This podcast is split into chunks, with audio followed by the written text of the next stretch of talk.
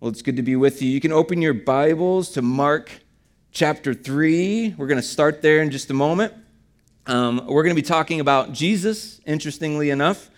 And so, for the last three weeks, this is our fourth week, we've been talking about um, some of the foundational thoughts about Jesus, if you will.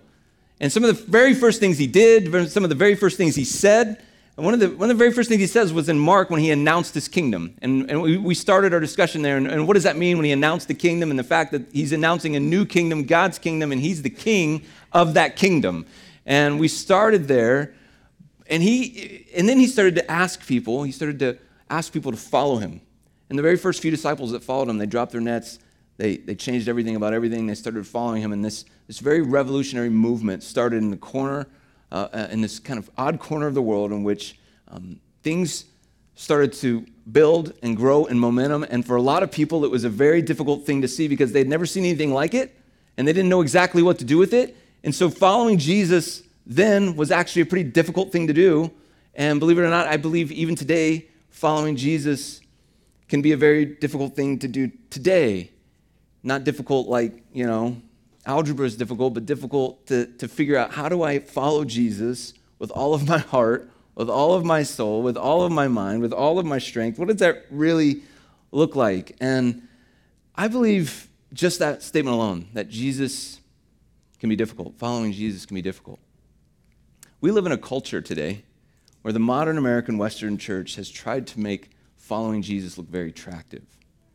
And, and we'll do whatever we can to get people into doors and say, oh, yeah, it's great, it's great. Come on, come on, come on, get in here. The water is warm, it feels awesome, right? And as soon as they get in, we go, oh, but now you got to drop everything, pick up your cross daily, follow him, no matter what it costs. You know what I mean? Like, and there's like this bait and switch in which Jesus solves all our problems, but then when we start following Jesus, we realize, oh, no, no, it's not that he solves all our problems, although he is the hope to all those things, but following Jesus is going to come at a cost. Following Jesus is going to come with all sorts of things attached to it. And so today, what I want us to do, and what I think we've always tried to do as a church, is we want to be really honest about what it means to follow Jesus and what it means to actually follow in the path of his life. And so, doing a series called Jesus, it gives us a chance to really get inside the story and the life of Jesus. We get inside really the teachings of it and really what it means to, live, to, to follow, if you will, this often difficult, life changing, life altering types of things that Jesus did, because we do want to be those kind of people who are revolutionary forces for good in our world, don't we? Jesus says that the narrow's the way, which I don't know about you, but that actually kind of sounds appealing to me. I kind of like that. So I'm going to pray, then we're going to go. Father, we do pray, even as we already said as we come through these doors today with all sorts of stuff. Lord, I pray right now that your Holy Spirit would, would break through any distraction that may be wanting to get in the way of what you want us to hear today. Father, I pray that we today come in collectively as, your de- as desperate people, desperate for you in the sense that we want to hear desperately what you want to say to us today. May we see the space we're in, and, and we know that every place that you've created is holy, but today we get to stand together on holy ground, ready to receive from you. And so, Father, I pray that uh, um, as we enter into your word, that God, it would, it would cut like a knife right into, our, right into our hearts and where you need to speak to us. We pray these things in your name. Amen. So, Mark chapter 3 verse numero uno. You all ready? Are you all ready? Yes. yes, let's do this. Another time, Jesus went into the synagogue, as he often did, right? And a man with a shriveled hand was there. Some of them were looking for a reason to accuse Jesus, so they watched him closely to see if he would heal him on the Sabbath. An interesting two sentences, is it not?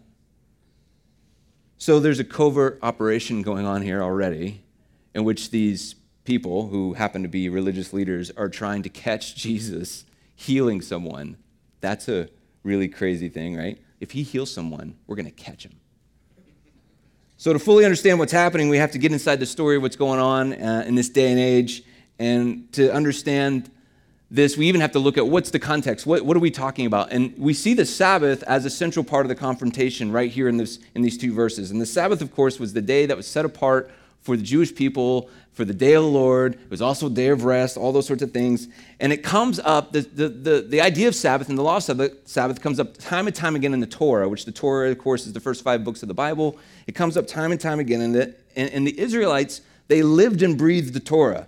You know what I mean? It was called the way, the truth, and the life, which sounds familiar, right? It was called, it was something they aspired to live. And so when Jesus came, he said, Hey, I didn't come away come to do away with the Torah or the law. I actually came to fulfill it. I came to make it live and breathe and, and have a heart because sometimes the 613 laws in the Torah didn't feel like it had a heart. You know what I'm saying? And he's saying, I'm gonna give it a heart. I'm gonna make it live. I'm gonna make it breathe. So there's 613 laws in the Torah, and one of them uh, was about the Sabbath and that you got to keep it holy and sacred and you can't do any work on it. You got to you got to do all these things. And so you see this coming up and the thing that's interesting about the Sabbath and the laws is there's rabbis and they would have different teachings about what would be considered work. So you can't work on the Sabbath and one rabbi would say, "Well, this is work and this is work and, and this is work, but that that's not work." And then another rabbi would come along and he'd say, "Well, that is definitely work. But this one, not so much. This one, yeah, this one, yeah. And so you had these different interpretations of what would be considered work by these rabbis. And so there's a debate going on about what is truly work on the Sabbath. Now, occasionally, there was, by the way, those sorts of those sorts of understandings and interpretations of the law, that was called their yoke. All right? And Jesus, there's one rabbi that came along and he said, My yoke is easy, which is very interesting. So occasionally there would be situations in which two of the 613 laws would be in conflict with each other. It was kind of strange, right? Like, how can they be in conflict with each other? Um, for example, there is a law that said you should protect life no matter what, meaning you should try and save life. There was a law about that. And so one time you had this really interesting conversation come up with a rabbi said, Well, I have a, I have a, I have a situation. What if your donkey falls in a hole on the Sabbath. What do you do then? Because you have the law to protect and save life to get the donkey out of the hole, but you also have the law of the Sabbath, which you're not allowed to work. And if you've ever tried to pull a donkey out of a hole, it's a lot of work. So, this is a conversation that is really relevant to us because we all have donkeys that fall into holes often. And we, have to, and we often ask ourselves, what do I do on Sunday, right? If this happens. And so, this is what's going on. And this is actually a very real conversation. And so it was the job of the rabbis and the Pharisees and all these religious leaders to interpret the law. And they would have to say which law was more weightier, is the word they use, or lighter. And so the weightier one would, would win the argument. And so, as I've already said, every yoke was a little different. And so there was two sides to the argument on what to do about the donkey in the hole on the Sabbath, which was interesting. And this is the story in Mark 3 that Jesus is wading into, which is really weird because they're going to catch him on the Sabbath doing work or not doing work. Because if he heals, he's doing work. If he doesn't heal, he's not honoring life, right? And so it's this strange sort of thing, and they're trying to catch him. And so let's see what happens, shall we? Verse 3 Jesus said to the man with the shriveled hand, Stand up in front of everyone. then Jesus asked them, Which is lawful on the Sabbath, to do good or to do evil, to save life or to kill? But they remained silent. So Jesus knows what he's doing, right? This is the great thing about Jesus is he brings the man front and center he's perfect, purposefully setting up conflict, in my opinion, and, and he's asking what is lawful on the Sabbath to do good or do evil. this is like this is like spiritual kung fu. He's like, wah, and he's like, I'm about to show you something. And he's like, he's like, he changes the discussion, and it's not about which side of the fence are you on. And he says, which one is more to save life, to kill life? To, is, it, is it better to do good or to evil? He's got them like in a spiritual headlock. Like they don't know what to do now. They're like, they're sitting there silent, like, I, I don't know what to say. And he's saying, and so what are they supposed to say? The, uh, do evil? I mean, they're not going to say that, right? They're not going to say, to save life, uh, that's to do good. That's what you're supposed to do. And he knows that's what he's doing to them. And so they're silent. They won't even answer a basic question. So let's look at how Jesus responds in verse 5. He looked around at them as they're silent in anger and deeply distressed at their stubborn hearts. He looked around at them and was, was angry. This is where we should all collectively gasp. Jesus was angry? Jesus got angry? Because we don't ever really talk about the angry Jesus, do we? What we talk about are like these pictures we have on the screen, right? Of Jesus looking all solemn. Maybe he has his hands like this, going, oh, you know, I don't know what we, what we see, or maybe we see Jesus in a white, white bathrobe holding a lamb. Or, or we see him with this perfectly conditioned, ironed hair. You know what I'm saying? That's how we see Jesus. We don't necessarily see Jesus as an angry kind of Jesus. And this was a different Jesus. And many of us don't think about it too often. And there's, a, there's the Greek word that you get right here, and it was called for angry, was a word called orge, spelled O R G E, orge. Everybody say orge. Say it like you feel it. Say orge. You guys actually sound mad at me. It's okay. It's okay. The word originally had this combination of mixed between uh, grief, if you will, and desire. There was another kind of interpretation that was called justifiable abhorrence. And I know you guys use the word abhorrence a lot, but if in case you don't, for the few of you that don't, it means a feeling of repulsion and disgust. And so Jesus is looking around to them in justifiable abhorrence and some sort of repulsion and disgust. Another description of orge was passionate agitation of the soul, which sounds a little bit like what your doctor would say about that rash, right? It's a, a little orge, little bad case of orge, passionate agitation of the soul. So Jesus was angry, right? He was orge. And he had this justifiable abhorrence, this reasonable disgust, this passionate agitation of the soul. This is what Jesus is feeling. You guys thought we were about to talk about Sabbath, but we're actually not. We're talking about Jesus being angry. And what is that? Because we don't think about Jesus being angry very often. Jesus has this, has this desire for them to get it, but they just don't get it. He's saying, You're breaking my heart here. And this isn't like a low grade boiling type of anger. This isn't a kind of anger that just, you know, blows its top every once in a while. Like he gets, oh, he just, you know, loses his temper. This isn't that kind of anger. This is like the kind of anger that you have whenever you see an injustice or you see something that's wrong and it bothers you. And you look around and you're like, what is happening? Why is this happening. This is the kind of anger he felt. They were silent. They were trying to catch him. It makes me think about a few other instances in the scriptures where people got angry about an injustice and they decided to do something about it. You guys remember the story of Moses when he was young? He was the prince of Egypt. He wasn't, a, he wasn't an Egyptian, right? He was adopted into the family. He was a Hebrew, he was an Israelite. So he wasn't blood, but he was a part of the Egyptian Pharaoh's family. I mean, he's way up the chain. But he was, he was an Israelite, and he would see his people out who were now slaves of the Egyptians. And it says one day he went out and he was watching his fellow countrymen at work, hard in their labor. And then he saw an Egyptian slave driver get up and start to beat one of his fellow Hebrews slaves. And he gets so angry that this anger inside of him explodes out into this reaction. And what does he do? He kills the Egyptian and buries him in the sand. He actually causes a catastrophic event, series of events through his reaction and through his explosion of anger and his, which you would say is a justifiable abhorrence to a passionate agitation of the soul by the injustice done by the Egyptian slave driver. Seems all justifiable, right? There's another instance, one of my favorite that I talk about often is when Jesus is being arrested and he's in the garden and Peter's there.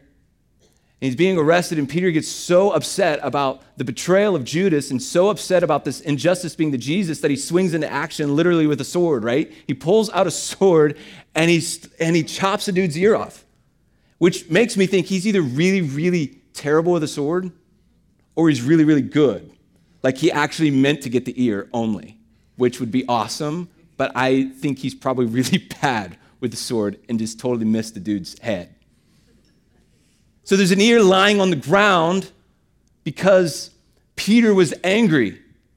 He had a justifiable abhorrence. He was upset. And an explosion of anger comes up out of him and it causes harm.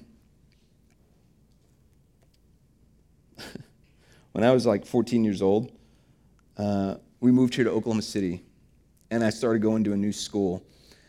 And I was the new kid in class. Everybody, anybody ever been a new kid in class? Anybody? Yeah, that's that's a great feeling, isn't it? Um, I didn't know anyone. I was the newbie, and I think I think it was either my first day or my second day. This one kid, though, he he just decided to befriend me, which was really kind. He started to befriend me, and we he invites me to his lunch table, and I'm like, oh, this is great. And we start hanging out a little bit because nobody else is acting like I exist. Uh, I don't have any scars from this period of life, I promise. But um, a couple weeks after moving here, he, he invites me over to his house and asks me if I want to spend the night. And I'm like, yeah, sure, why not? That would be cool. And so I go over there and, and, and here's the thing that was kind of sidebar to the story is we had dinner at his house. And it was the first time that I ever had had uh, ramen noodles. At 14 years old, I'd never discovered this 17 cents nutritional uh, sort of anomaly that exists in our world that I just discovered it and I thought it was in heaven for a second. I didn't realize that it was actually not good. But um, anyway, after dinner, his parents left the house and it was just me and, and him and his little sister. And I left the house and I go, Where'd your parents go? And he goes, Oh, they work nights which was weird. We're 14 years old. I was like, well, so I'm spending the night and your, your parents are gone? Like, it's just us three? He's like, yeah. I'm like, all right. And I was mad at my, I should have called my parents, but I was mad at them for giving me any ramen. And so I didn't call them. And so I'm upset, and oh, no, I'm, I'm staying there. We're, we're going, and a couple hours later, he says, Hey, Tim, I got to talk to you about something. I'm like, All right, yeah, what's going on? I'm like, totally, dude. You're my only friend. and he's like, Okay, so he begins to unwrap this story for me. He's like, here's the thing, man. There's a lot of crime in southwest Oklahoma City, um, specifically along 89th Street between Penn and May. And I've been thinking about this. And I, I would like to invite you to be a part of something. Um, he's like, I've been working on my ninja skills. This is a true story. This happened to me. This is before Napoleon Dynamite. He says, I've been working on, I've been working on my ninja skills, and I am trying to put together a ninja gang to fight crime along 89th Street between Penn and May. And I'm sitting here going, is this really happening? And so he goes on and he goes on and he's like, listen, we, we got to do something about this crime. Like, it's just, we need to get out there and we need to fight it. And here's the thing my parents are gone all night. We can just do it. Like, we can just get out there and do it. And I was like, man, I'm not really like a ninja. and this is kind of lame, so I think I'm out. And he goes, I thought you'd say that. Here's the thing I need someone to stay here and watch my little sister while I go out and fight crime. You want to be that guy? We'll have a walkie talkie and stuff. And I'm like, what, what happened to my only friend? Like, I'm like totally like, I have nobody in Oklahoma now that, you know what I mean? So, anyway, um, he was so like, it was so real. Like, he was so passionate about the crime on 89th Street between Penn and May. And um, he's, and, and he really had thought this out. And I, I lacked the orge, if you will, for 89th Street, apparently. He wanted me to explode with excitement and purpose. He wanted me to get to the same level of discontent, if you will. He wanted me to want, he wanted me to get into the fight that he wanted to get me to, him to get into. And here's the thing about it, is that everybody is, I say everybody, everybody's sort of looking for a fight. We're looking for a fight. Most people are just getting themselves in the wrong fight, putting themselves in the wrong place to get into the fight.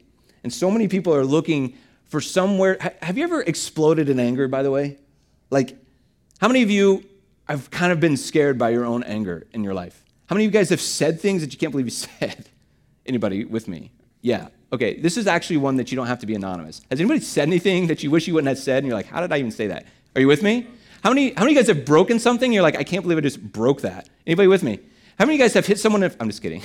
how many guys? How many guys have? I mean, we have done things out of anger that we cannot believe we've done, and we're sitting here going, "There's like this nuclear reaction that happens in us, right?" Where it feels like we can leap buildings in single bounds and formulate ninja groups and, and do whatever we want to do.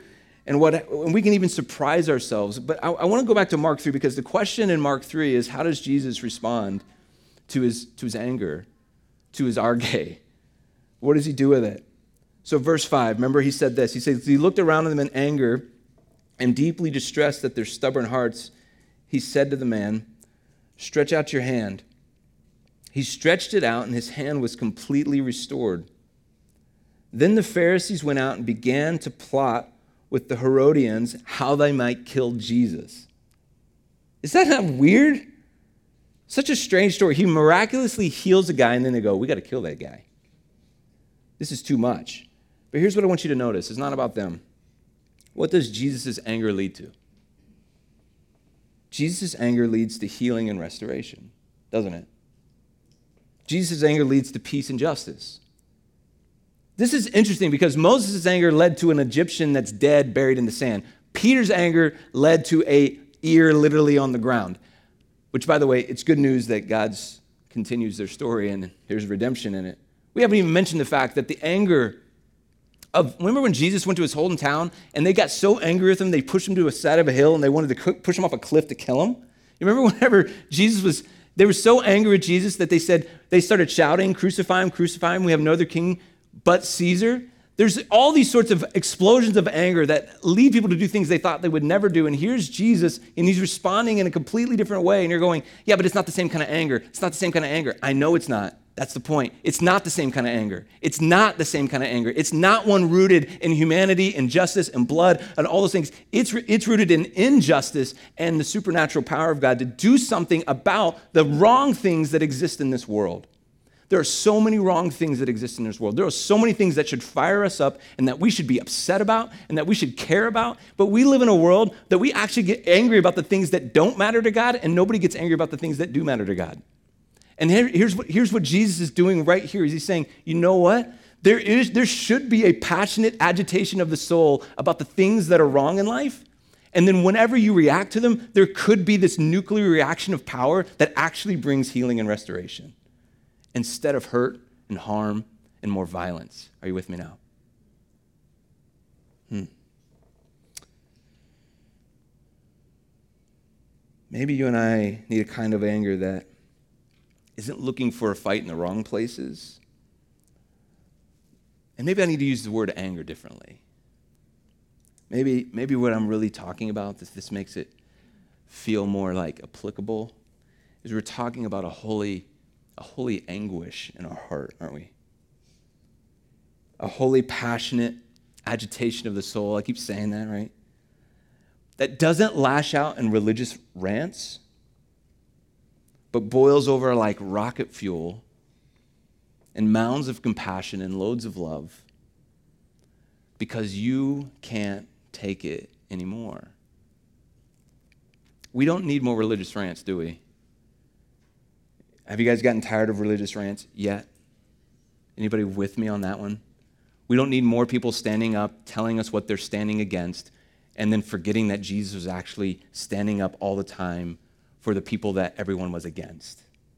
He's actually about standing up for things, not just against things. Does that mean that we just accept everything? No, it just means that we have a platform and a voice and a message that's way louder than the things that we aren't for. Because we are for so much good and so much that is right that it drowns out the things that are wrong. So when you pour up the volume and turn up the volume on all that's wrong in the world, all you're doing is taking a bulldozer to the world. And sometimes we need to put the bulldozer in park. Are you with me? And we need to start letting our passion be channeled in a different way, one that brings healing and restoration, not more destruction. That was actually pretty good. Are you with me? Okay. So Jesus' anger gets channeled into a very specific act of love and kindness and healing. And so I, I would say the problem, of course, is not our anger or anguish. The problem is what we do with it. You know, the attractional Jesus that the modern American Western church has uh, promoted as the way, which, by the way, we're part of, and I totally understand that I've been there, done that. But Jesus is more than our happy pill, and he's more than our answer man, and he's more than our eternal security card. Jesus didn't call Jesus, Jesus actually called us to difficult things that the modern Western American church, if you will, doesn't always tell us that he called us to. He calls us to difficult things that don't come easy. And, I, and, and I've said this for years that love, the kind of love that he calls us to, is not an easy kind of love. It's one that loves the unlovable a lot of times. Notice how Jesus reacts to the Pharisees in this story. What does he do? What does he do to the Pharisees? This is going to be a really hard one. What does he do? Nothing. he doesn't do anything. He looks at them in anger, is frustrated, and then he goes, boom, and he heals a dude. You know what I mean? He doesn't, he doesn't lash out with them. He doesn't try and tell them everything that they're doing wrong. So here's the other thing. Our energy shouldn't be spent on Christians who are doing it wrong either. Our energy should be spent on bringing life to a city. Our energy should be spent on actually bringing healing and restoration, not looking around at everybody else, comparing ourselves and measuring ourselves by what they do and don't do. Now, I'm not saying we do this, but I'm saying this is what I was feeling in my heart as I read this. Feeling my own soul about what am I actually feeling?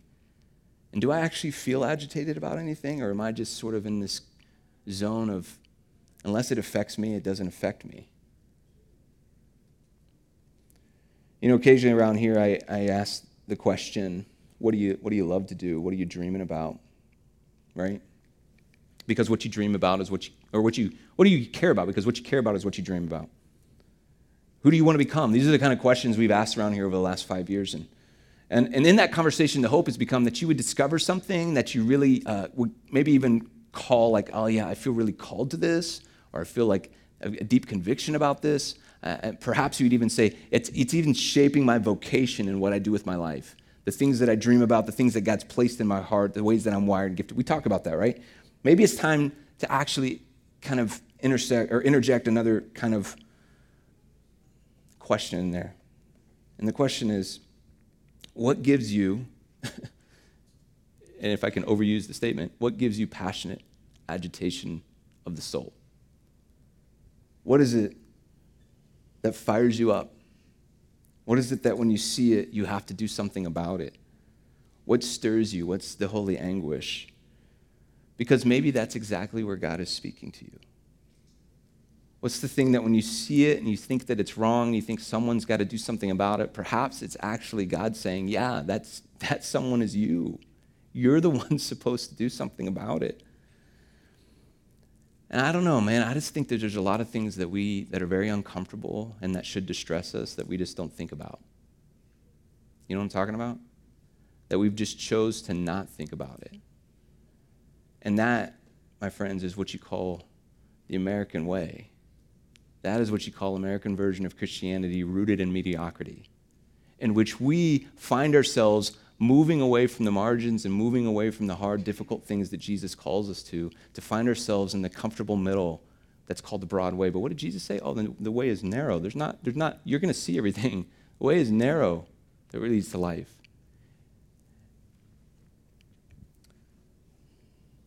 So, why do I talk about this today?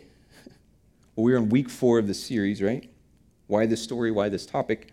Um, Jesus came to change things, didn't he? Kind of change everything about everything. That's why he came. He came to bring life. And we can't get into the story and the life of Jesus without realizing he came to turn the tables over in holy anguish about things that he felt like needed healing and restoration. That's why he came. It was to turn the tables over no matter what it took, right? To fix all the brokenness that existed around us. So this is why we continually stay around here, and I'm actually about I'm actually about done. This is why we continually stay around here. We're going to bring life to the city by loving God and living the gospel. I don't know how much you guys ever think about that statement and what it really means, but I think about it often as I should. But I think about what does it mean to bring life? Meaning that we're going to be people who are going to be people of action. People looking to heal and restore, meaning we aren't just going to be people who look to take life, consume life, consume in the church culture, right? But we are actually going to bring life. That we're going to love God, meaning that we, understand that our love and affection for God is where everything begins. That everything is rooted in our love for God. He is our everything and the center of our affection. And that we're going to live the gospel. We're going to bring life to our city by loving God and living the gospel. Jesus came and he lived the gospel, and he's calling us to do the same thing. And, and so today, the hope is just we got to be reminded of what the mission of Jesus was, what he came to do, what he was, what was, what he was here for. And for us, we have to ask ourselves Am I actually doing the difficult things that Jesus calls us to live? Am I actually looking at things around me in this world and saying, You know what, that fires me up, and I'm going to allow that to actually shape the things that I'm actually giving myself to, that I'm going to bring life to? Bringing life to our city will not be a walk in the park, it will not be an easy endeavor. You know, I think about our early days often, and I say our early days like it was a long time ago. It's funny, yesterday, Grayson, he's four, he said, Man, I've lived a long time. And Addie goes, Grayson, you're only four. And he goes, Yeah, I know, that's a long time. And sometimes four, now five for us, feels like a long time. Sometimes it doesn't. Sometimes it's like it's just like a blink, you know what I mean? When I think about all that, I think, I think about our story often, and I think about why did we start? Why are we here? Did we just start another church because uh, we'll just we'll just make it real personal because Tim wanted to? Christy and Tim wanted to do something like uh, Tim really likes teaching. Trust me, I don't like this. I actually dread it. Can I? I mean, can I be real? I don't mean that I don't enjoy it when I'm up here, but I don't love this. It's difficult. Why did we start this? Why are we here? I, I, someone asked me yesterday, I was getting my haircut. I was getting my haircut, and he goes, Why do you do what you do? And I was like, Dude, I don't know. I, I actually said that. No, I, I said, Man, I think for us, there was a day and a time in which we just looked around at our life and we said, What are we doing? And we said, What, what, are, we, what are we really doing? What are we giving ourselves to? And when we asked that question, we started to go, I don't know what I'm doing. And then we started going, What really bothers us? What do we got to give life to? What do we got to fix? And all this stuff started coming out. You know what I mean? And there was this passionate agitation of the soul within us that erupted. And it was about could we see a church? Could we see a church who couldn't take it anymore? Who couldn't take mediocre versions of Christianity, but instead was committed to scaling the walls of normacy for the sake of God's kingdom? Could we, could we see a church like that? Because we're so tired. We're so tired of, of just living in the middle, of not caring about the things that God cares about. We wanted to give our lives to something that mattered. And we started saying that to other people, and other people started saying, Me too. Me too. I'm done. Me too. I'm, I'm in. Let's do this thing, right? That's why we're here. Because people realize that, you know what? Faith is not relegated to a seat, Faith is actually bringing life to a city. Faith is not reserved to a quiet time, but faith is actually exercised in places that are beyond reason where we start to see the miraculous happen and courage rising up in us where fear shrinks and the enemy is defeated. That is the kind of faith that we want to see in a church like this. And that doesn't come from places where we're just kind of dancing around saying, oh, Jesus, yeah, he's so awesome, he's so good. It comes from a place where we go, what? You know what? It's not right. This world's not right. There's some of you in here right now, I'm calling you out. Some of you get so bothered by the poor. And what I mean by that is you have such a compassion for them and you want to see something change in our city. And I'm saying you got to do something about it then. Quit sitting on it. Some of you get so bothered. Some of you get so bothered by things going around the world, right? Fact that people can't get clean water, can't have proper nutrition, and you're like, I got, I, I don't know, just bothers me. Whenever I think about it, it bothers me. I'm like, okay, maybe that's exactly what God is trying to put in you. He's trying to burn a passionate agitation in your soul where you actually get out of your seat and go and live out your faith and bring life and healing and restoration. Instead of thinking that our faith is relegated to making sure everybody understands our political stance so they know what we're against. Maybe that's not even the conversation. Jesus changes the conversation all the time. And he redirected to the things that mattered. Some of us in here, we're like, I don't even know if I have a passionate agitation of my soul. It sounds a little weird. I get it. And what I would say is, it's there. You just got to start looking you start to start paying attention to the world around you. There are people that I, it's, for them, it's kids. It's like, you know what? There's so much adulting in this world. Like everybody's like a professional adulter right now. It's like too much adulting. And nobody's caring about kids and teenagers. That's the truth. Who's going to care about them? Everybody's like, oh, they'll be fine. Eventually they'll get to adulting like the rest of us. So some of you, it's, it's like, I care about the next generation. Some of you, it's like, you know what? I just actually care about my neighbors. Like, I'm tired of everybody in my neighborhood being a nameless face. And you know what? I read the scriptures and I can't get away from it. it bothers me. Do something. You see, every time that Jesus was trying to change something, it came from a place in which it was not okay staying the way it was something had to give, something had to change, and it took an eruption of, of, of energy, right, in that individual, whether it be Jesus or someone else, to usher in a new day. And that's, that's what we're saying right now. That's why this church is here. That's why it's here. Some of you are just saying, I just, I don't feel anger, but I feel hope. I feel hope because I really want to see the power of God in my life. You want to learn, you want to grow, you want to be more faithful. Maybe that's where you're at. Listen, you're not here by accident. None of us are. So, by the way, and I'm just rambling now, that's okay. When I, we talk about bringing life to our city by loving God and living the gospel, the other statement we used to say all the time, and we still say, that we started with, was actually this the statement before the statement. You know when you have a vision statement, but then before the vision statement you had a different statement? It was that th- we're talking about that statement that actually helped shape the vision statement, but it was just like I don't even know what to, what we call it, but it actually was a statement that started everything. That we want to be the church the best way we know how. That that little sentence was what came out of us out of the agitation of our soul.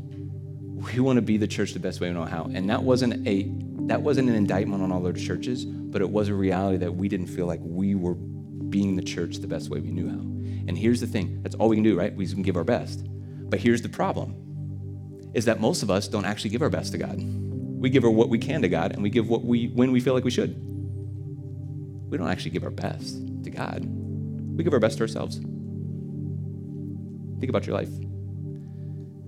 And maybe, maybe this message about the mission of Jesus, which is not on full display in this little story, but I believe it, I believe it touches on something that's very real to me. And I think it's very real to you.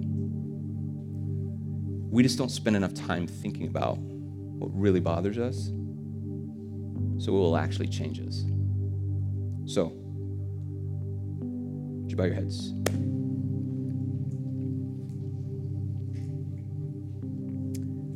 Father, would you give us vision today?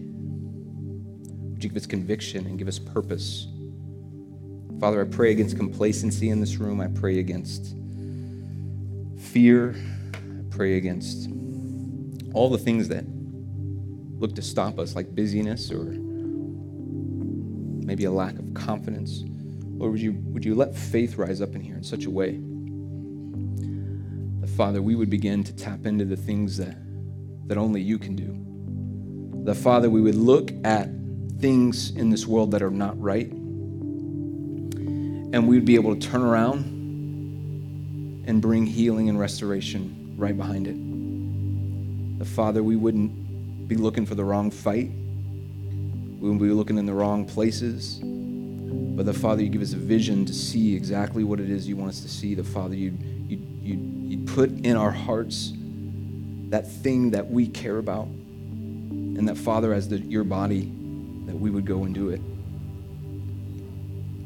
Lord, we love you. We pray now for these final few minutes of response that, Lord, you would use this time for us to pray and to worship you, Father. We pray these things in your name. Amen. Can I say one thing that just hit me while I was praying? Sometimes the, the, the reaction to these sort of messages, if there is one, is that you feel like I'm supposed to go out and go charge the hill now, as if you're being sent out like a mercenary by yourself. Listen, the best way to deal with the passionate agitation in your soul is to share it with this body and to pray about it together and to get a vision together and then to mobilize others to go bring life with you. I'm not telling you to go out and just do your own thing, okay?